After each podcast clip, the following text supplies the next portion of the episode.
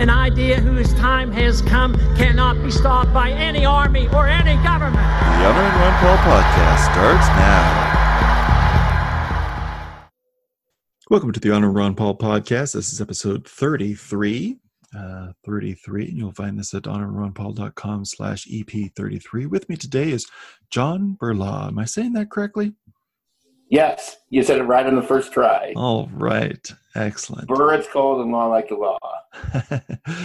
uh, and John, I'm just meeting for the first time. He has a, an excellent uh, book that's out right now called George Washington Entrepreneur.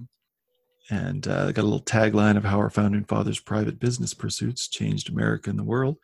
And I think it's especially timely because we see other uh, political candidates who have generated a lot of business, not for business sake, but just business surrounding the office of president or vice president, uh, which is a nice little um, uh, counter example to how hard the founding fathers had to work um, because it was not lucrative to be in politics. It was a, a burden and a responsibility, and it wasn't. Uh, you couldn't just get your kids lucrative jobs. Right, right. He was an independent uh, half farmer and uh, independent, you know, businesses there like the blacksmith shop, the flour mill, and later the whiskey distillery. And when he left Mount Vernon for when George Washington left Mount Vernon for both the war and to a lesser extent his presidency, I mean, he had people working for him and he wrote long letters as far as instructions, as far as even things like how high to, the fence would be, but the place was still, you know, in, in disrepair every time he returned there. So it did cost him to be in uh, public life, but he felt, you know, the long term self interest uh, of being a free nation served it. It was worth it. Uh, John, you and I have a bit of uh, similar background. I trained in, uh, I went to school in Missouri as well. I went to Truman State, which was then called Northeast Missouri State, and you were down there in Columbia. And I had to uh, drive straight down the 63 to get to anything interesting from Kirksville. So I, I know uh, the um, University of Missouri campus a bit. Yes, it's it's a fu- it's a fun campus, and you've got Jefferson's tombstone there, as it's real tombstone, as it was the first uh, uh, school public university in Louisiana Territory. I heard UVA wants it back, but now these days, uh, I don't know if they, I don't know what whether its status is secure or not there. Oh, that's interesting. I didn't even know that. I was Yes. I was not nearly as politically uh, interested or savvy uh, as I am now, and it was um, Ron Paul's campaign in 2007 and 2008 that kind of shook me from my uh, political apathy um, and uh, kind of uh, brought me into uh, libertarianism and free market ideas. Um, but your journey started much earlier than that. You have uh, both degrees in journalism and economics. Tell me a, a little bit of, about that because that seems like a an unusual coupling, but it's a very worthwhile coupling. Well, I figured, you know, um, history was, and I love history. I wrote this book about George Washington. It's something I could read about. But economics, you had to be in there doing the math. Although I, I must say, if I knew how much math you had to do, I may not have taken it. But I did some. That started my career in business journalism. I was Washington correspondent for Investors Business Daily and profiled a lot of, you know, businessmen, you know, how they got started from John Johnson of Ebony Magazine to, uh, um, you know, uh, John Kelly of Alaska Airlines, uh, um, Henry and Richard Bloch. I got to inter- interview them as well as successful entertainers and athletes. I interviewed the late Ray Charles and, uh, and of course, economists like like Milton Friedman, James Buchanan. Before they passed, I got to talk to all, all of them. So I got to got to know a lot of uh, historical figures as well as you know reading about them, like with George Washington. So that's what you know. One of the things the job has really has really given me. So I've just I've worked in you know through business type of journalism as well as you know how polit- how politics and how regulations and other things you know can affect or frustrate uh, business or the entrepreneur, particularly startup entrepreneurs, uh, you know, starting out, which is I found, you know, Washington, you know, basically was for a lot of new ventures. So, uh, you know, before uh, it was a whole nother life, and you know, he sort of went into politics, you know, for the long term self interest of securing his freedom there. Yeah, that's uh, so. This, in in some ways, similar to some of the writings you've done, but taking the idea that um, you know, looking at George Washington uh, throughout his economic life, similar to uh, the interviews you've done to other people for uh, for the Investors uh, Business Daily. I did this as sort of like a business profile. I've written pieces before, like on uh, on Forbes, National Review, um, uh, Reason, and other places for George Washington's birthday. And a friend of mine who became my agent said, "Well." Why don't you make a book on this? So I did, and there was just so much more. And uh, there's so much, you know, so many of his papers are going online thanks to Mount Vernon and the University of Virginia project, you know, because they, there aren't, unlike with John and Abigail Adams, there aren't that many, there are only like three love letters between George and Martha. So, because that was, she burned them as was the custom then. Martha did when George passed. But then there are just tons of business correspondence of things he ordered and you can find out so much of that they still haven't put it all online. They hope to finish it this decade, and uh, you can find out so many things from business correspondence, like his struggle with growing tobacco and why he switched to wheat, to the things like the book he's the books he read. And there's a lot of info about the books he read. We knew, for instance, that well he read Locke on on uh, on you know on natural rights, and he read Adam Smith, the wealth the wealth of nations. Uh, the, which was the first, you know, the book that you know sort of introduced uh, capitalism as opposed to mercantilism and other forms of cronyism. Yeah, and he wasn't afraid to get down and dirty as well. Uh, the uh, in the Green Thumb chapter, he's talking about you know uh, what types of dung to mix into the compost pile to get the just the best crops, and so he was. Uh, oh, there is a whole dung repository he built uh, to, to keep to keep the manure fresh fresh that that was a particular fascination that they've rebuilt at Mount Vernon. That's interesting. Uh, so he was uh, he was destined for politics because he was so good at uh, pitching the poop. yeah, well, he was interested in in um, uh, legit and legitimate, and I, I, think there's actually truth to legitimate uh, manure, not like the which actually can smell better than the manure than the kind of metaphorical manure you get in politics. um, so you were interested in free market economics, um, kind of well before Ron Paul came through. Um, tell me a little bit about being in the journalistic world uh, as uh, from from kind of a um, almost insider or journalistic perspective as you see kind of Ron Paul and the impact that he has coming into the uh, uh, election season.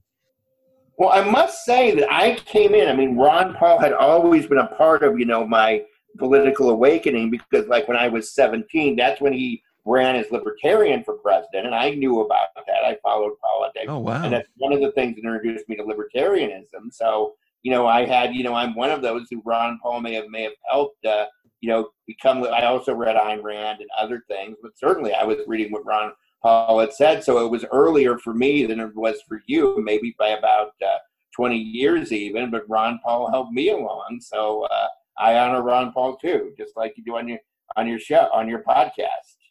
Yeah, it's excellent because we're uh, about the same age. Um, so, uh, you know, when I think about when I'm reading all these people, uh, you know, Milton Friedman and Rothbard and and all these people, you know, uh, it just came into kind of awareness of them right about when they died. so, you know, uh, even um, Mises died in ninety something. I, I, can't remember. Mises died in nineteen seventy three. So oh, yeah, I, I never. I, right, I well, was two years old then, so I never got it. But like Hayek died in the '90s. I never got to meet, meet him, but uh, I got to meet Milton Friedman. I got well, I got to interview Milton Friedman. I got to interview James Buchanan, the father of public choice economics, and who won the no, who was also a Nobel laureate, and put mm-hmm. really put George Mason on the map. And then there's been another, um, you know, it was in this, you know, this school in in Northern Virginia nobody had heard of, and then all of a sudden James Buchanan wins the Nobel Prize, and then Vernon Smith later on wins the Nobel Prize, like 20 years later in, in, in economics. But Buchanan, I mean, founded, you know, the pu- public choice that you just basically a whole new way that, you know, you follow, you know, politicians are in their self-interest uh, interest too. And that, that explains so much that they aren't philosopher kings, why the bias, for instance, the FDA is like toward what we call at the Competitive Enterprise Institute, CEI.org, deadly over caution, where they will, you know, it has the same public health consequences to delay an, an effective and safe drug as it does to approve a risky drug, but they're much more on the side of delaying because no one knows about it, but everyone will know if they approve a risky drug. But the public health consequence that still means people die needlessly. But right. this is where their incentives are. So a lot of it has, and uh, and rent seeking other thing that all started with with uh, with Buchanan. Although I'm finding that the concepts and the, the things that Washington recognized that cer- certainly existed before then, and uh, Buchanan just put a just put a name on it. So, uh, uh, but I um, and you certainly see that um, same issue with particularly the governors um, completely neglecting all the harm and deaths that they're causing by locking down their uh, economy and scaring everybody away from you know getting appropriate treatments and uh, these restrictions on uh, the hospitals uh, so they completely ignore those because those are kind of the unseen, as you know, Bastiat was talking Frederick about. Bastiat, yeah. yes. What's so seen unseen. You know, what's seen is this these COVID counts that everybody is just harping right. on every day. Oh, the cases are going up, the cases are going up. Well, you know, uh, hundreds of thousands of people are dying in the developing world um, right because of malnutrition and lack of tuberculosis. Well, I just did a story about what was the unseen effect of, of a part of Dodd Frank, which was rammed through you know the Democratic Congress in 2010 and signed by President Obama, ostensibly with bank reform, but they put in a provision that was sort of like a backdoor tariff that said you have to had to use uh, disclose if you use like tin or tungsten or gold or tantalum that was mined, may have been mined in the Congo and may have been controlled by warlords. And what happened is that was so difficult to do for a company that, you know, that, you know, the manufacturers don't mind that and they don't always know if the material may have been reused, there may have been remote, uh, remote amounts of it. So, so they just said, you know, they're just avoiding the Congo and the region, you know, in Africa from it. First, you know, that, that had the effect of, you know, like, uh, like uh, like tariffs can of, of, of, of impoverishing that region. Uh, but now it's it's we we're, we don't have access. The U.S. doesn't have access to materials we need for to build things like ventilators and to produce vaccines. Like tantalum is a tantalum capacitor is a prime component of a of a ventilator. So I just had a Wall Street Journal piece about that about how that provision of Dodd Frank is really slowing the the COVID recovery. Wow, that's amazing. It may result in shortages and price spikes. Uh, for that. Yeah, and then think about the, the poor people in the Congo who are running aren't you know are trying to run a legitimate mining business and trying to avoid the warlords. I don't know if you can or not. That's but, the thing. It hurt legitimate mining as well. People just avoided the Congo. And I've heard some arguments similar to that in regards to like um, you know the fair trade certified uh, coffee beans and whatnot.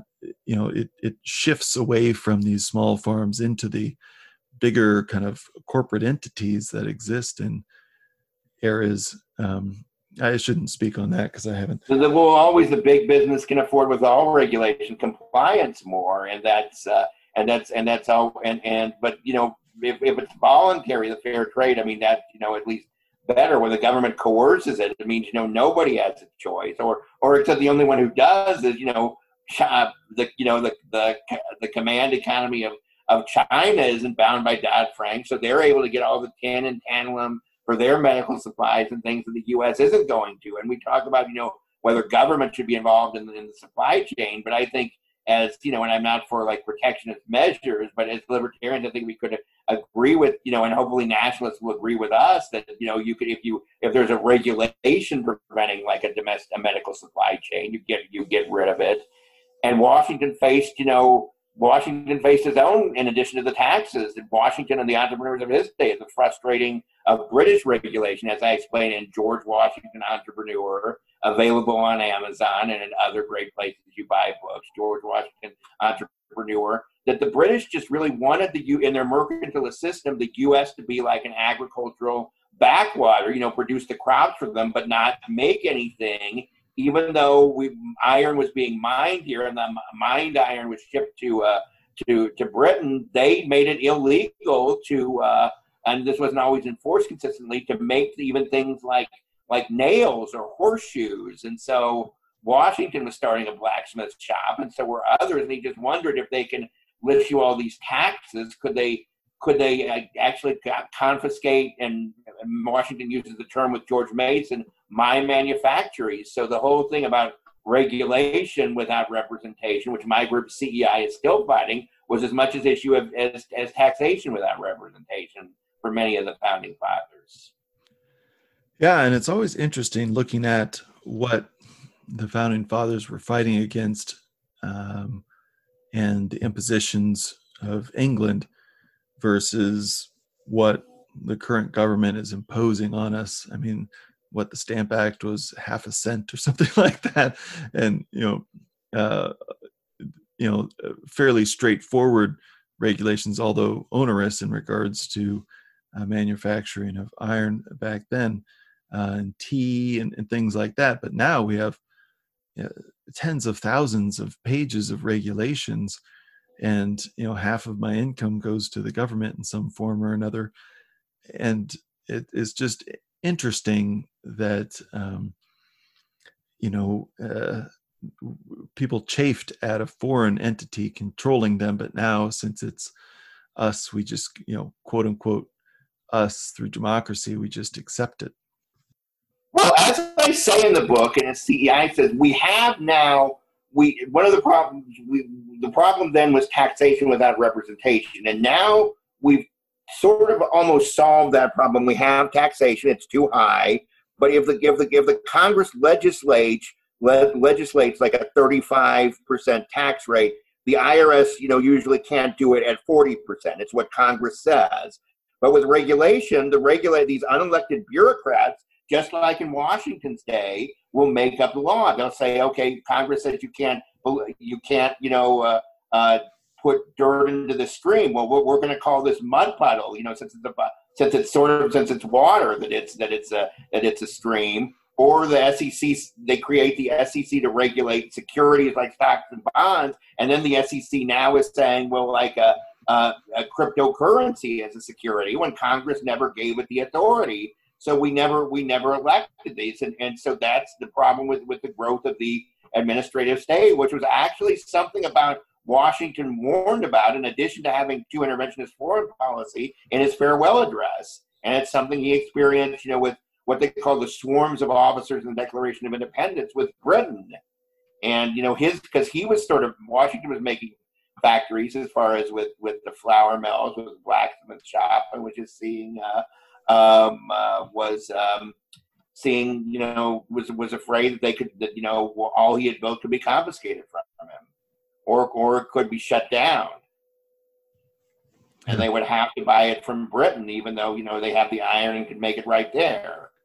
Yeah, uh, it's it's always very difficult to kind of uh, scrape together an existence, particularly 200 years ago, and it, it is always interesting how uh, versatile people were back in the day.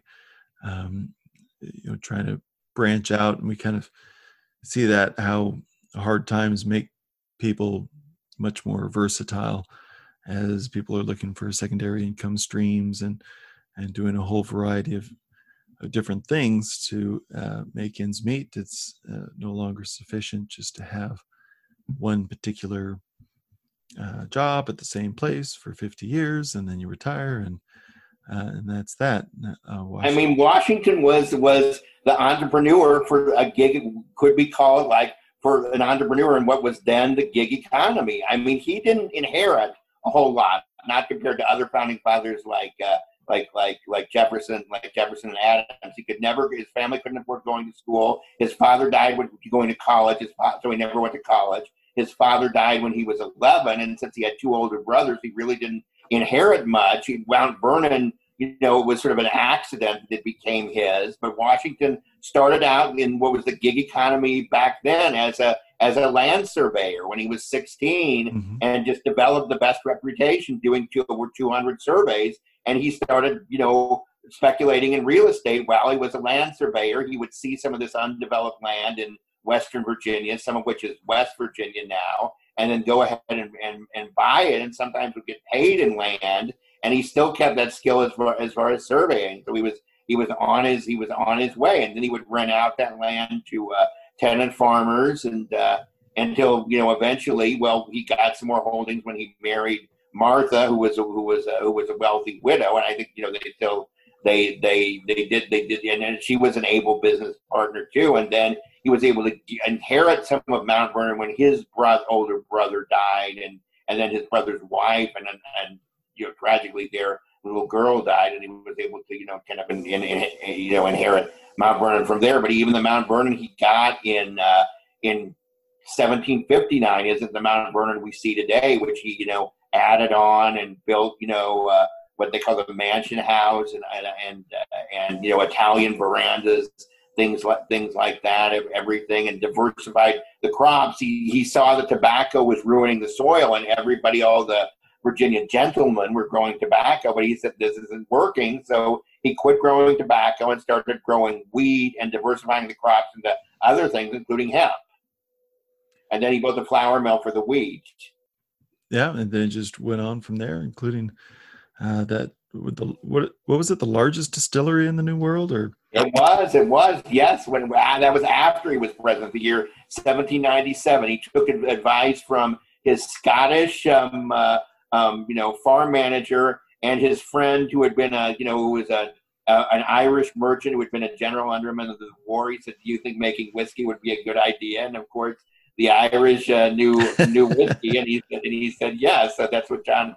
So John Fitzgerald advised him to do that. But that thing, Washington would listen to people. He would he would write, you know, when he didn't understand, like he wrote, you know, to a Catholic couple in Maryland about how to build a, a greenhouse. So, and he was just, you know, friendly with people from all walks of life. Plus, he read. I mean, he he he educated himself, even though he didn't go to college. He read Adam Smith and Locke, but also if he wanted to know about horsemanship, and Jefferson said, said he was, you know, the greatest horseman there. Washington was the greatest horseman there was.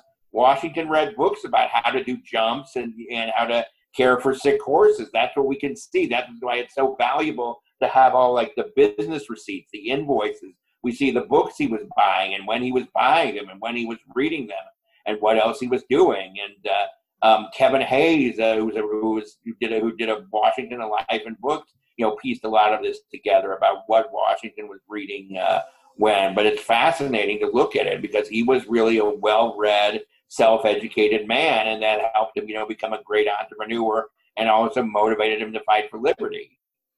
And it's a great example of working hard at what you do, and you never know when uh, certain skills that you pick up are going to come into play later. Uh, as a surveyor and, and, a lover of maps, he used that to his advantage as general. Um, and his horsemanship skills, I'm sure, came into play as a general as well um, and then leading him to the presidency. And so, um, you know, uh, whatever, even if you are starting off and you're a young person and starting off in some job that you don't particularly think is going to go anywhere, you don't particularly want to do it. You know, you never know when those skills uh, that you're learning are going to pay off. Uh, the, the wider breadth of knowledge that you have, uh, the more ways that you can use it in the future. I think he's an excellent example of of all that hard work then paying off as he could keep diversifying and building his little um, what did you call it in the book an industrial village? Yes. Yeah. I mean so many businesses like he was the first he's also considered in addition to the father of our country the father of the american mule because he was the first to crossbreed mules and sell them in the in the new world to, to crossbreed you know horses, the the male the male donkey and the female uh, a jackass and a mare, and and sell and make mules and sell mules and mules. You know they they did the heavy work on the farm before there were tractors really and mm. and uh, and then they also did things like you know build help building canals and uh, And Washington was, you, you always know he would invent new plows, but he also helped some of the early American inventors get, get patents, like the one gentleman in, in Virginia, James Rumsey, he helped him get a patent for what turned about out to be the first working steamboat 20 years before Robert Fulton successfully commercialized it. And Washington, he had a, he had a curious, open mind. Like the this is the 1780s, where when we had the first, you know, manned flight with a with a balloon in France, and he Washington welcomed French balloonists, and he said in a letter to someone, you know, someday we might be flying through the air to go to Paris. He could envision long distance air travel for all the things, and yet he's not considered as you know being as imaginative as Franklin and Jefferson. Yet in many ways he was. Uh, you can't talk about a founding father these days uh, without somebody squawking about the situation in the early years, and this was uh, 100 years before the Civil War. Um, but even still, he was very concerned with the health and well being of his slaves that he had inherited.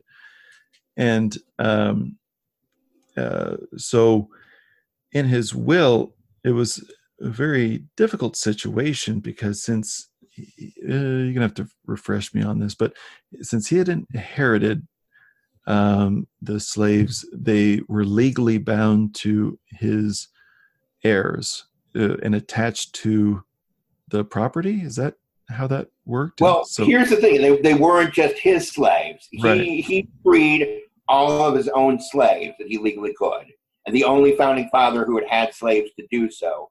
But Martha's slaves were actually in dower um, uh, for what they were what they were called like a, a dowry. Uh, you know, like like you have a dowry when you're married from her first husband, sort of held in trust for her for her her, her children had, had had passed, but for her for her grandchildren. So neither George nor Martha could legally free those slaves, and that and that was an issue because you know some of them you know had had you know had married each other and everything. So so they let you know even when they were freed, some of them still wanted to stay there and be with their their spouses, their children, and and George and Martha, I mean, let them come there. where They even you know George even in his will provided like um uh, re, old age relief for some of the slaves as well as education and education and training. So um, which, uh, which education so and training was uh, significantly taboo um, uh, for you to do again for your slaves. So that is that's well, well that sort of came later. The, the laws against education that was like the early 1800s. But okay. yeah, it wasn't it wasn't widely practiced, and it wasn't the fact that you know it was it was it was a revolutionary thought that you know slaves you know were capable or that or that or that African Americans were capable of more than what they were doing. But Washington saw this, you know, both from free blacks during the war and when he saw, say, some of the enslaved people working at the distillery, he wrote to Arthur Young saying, you know, this was his quote, blacks are capable of much labor, and they were held back, you know, from slavery, by slavery, the brutality, and also its lack of incentive. So he was able to see, I mean, more so than Jefferson, that, you know, you could, you could, we may not have ever believed in full equality, but that you could have slaves, you know, advance, you know, hold positions in a, in a free society. And he, and he, and he worked toward that even, you know, before he, freed them, he would, you know, he, I don't think he said he would never break up a slave family, and, and he rarely did, you know, since the 18, since the 1770s, and you know, and and he was, and he also, I mean, I I found in the book with the Fairfax Resolves in 1774, a couple years in which was in many ways the precursor from the Declaration of Independence. This is something Washington made, uh, put together with Mason, George Mason, and then you had the leaders of Fairfax County sign it that they condemned, they called for England to halt the slave trade and condemn the slave trade as, as cruel and inhumane. So Washington was on record condemning at least the slave trade since 1774. And he worked, you know, some you could argue whether he worked as, as much to, you know, to end it, but he was certainly better than his era, unlike, you know, when you people like, you know, I mean, I think that's sort of the test. Were you better than your era? Whereas somebody like Woodrow Wilson was worse than his era when right. he resegregated the uh, the the federal government and uh, you know showed them with a pro Klan movie, Birth of a Nation, in the White House. Yeah. So Washington has to be given credit. And, and of course, slavery is not a uniquely American institution. It was something practiced the world over until basically the West, you know, abolished it. And before 1619 in Jamestown, the, the English uh, slaves arrived there. I mean, um, uh, Spain and Portugal had about 500,000 slaves in the New World. So, right, and uh, slave trade in South America continued for much longer than yes. it did in North America. So there's a lot of misconceptions yes. um, about that, and it, it is. Yeah, I think people really miss out on just kind of the beautiful aspect of history and humanity. How there was slavery essentially forever ever since there was uh, large cities and somebody could dominate someone else physically. Uh, the African American scholar Henry Louis Gates said slavery is as old as civilization itself. Right, and that continued and continued and continued. Then England felt that it was immoral and not Christian, and they put significant um, uh, you know, a significant amount of resources towards ending the slave trade and started a cascade of ending slavery around the world. Uh, and it's just a, a, dramatic change. And it's um, kind of sad how these uh, the the founding generation aren't really judged based on their peers in their time. They're kind of based on uh, retrospectively, and uh, people giving George Washington a hard time. Um, but you know, he spent a significant amount of his money uh, caring for um, the older African Americans, and you know what uh, what could he have done? I mean, there was a lot of issues with people freeing slaves, and then they would be kidnapped and taken south, and said, "Oh well." You know this is uh, no no this is my slave. You know it's just the a free black was always you know uh, at that risk of uh, being kidnapped. I mean that's the whole point of that 12 years a slave movie. So uh, you know it was protective to keep them under quote unquote bondage um, until he no longer could do that because he died. So I think it's honorable. Well, uh, there were. I mean, you could argue he could have done, he could have done more, but he did quite a bit more than more than all of the other founding fathers. I would say, given that he had slaves, and he was the only one to free all his slaves, plus to provide for their welfare when they were free. And a lot of it, he was able to do that because he had managed his his finances so well. Jefferson, you know, could only free like the you know the couple of the Hemings family and others because and, and I mean Jefferson was a was also a, I mean a, a great uh, um, you know a, a, great founding father, but he he was he was he was in he was in debt when he uh, when he died, whereas Washington had really had really managed his finances well, and people have different skills, and I don't want to put the founding fathers against the other, but this is just part of what makes Washington so amazing. Yeah. And I think that's a, a, wonderful way to close off today. I promised to keep it for 30 minutes, but I really appreciate it. And a link to the page um, to uh, the book. Uh, would you like me to do the Amazon link? Yes, please, please. And it's available everywhere where books are sold. Uh, George Washington Entrepreneur, uh, published by St. Martin's, uh, available where uh, by John B E R L A U, available where books are sold. That's excellent. And this was uh, Honor and Ron Paul, episode 33. And thank you much for your time, John. Thank you so much, Howard.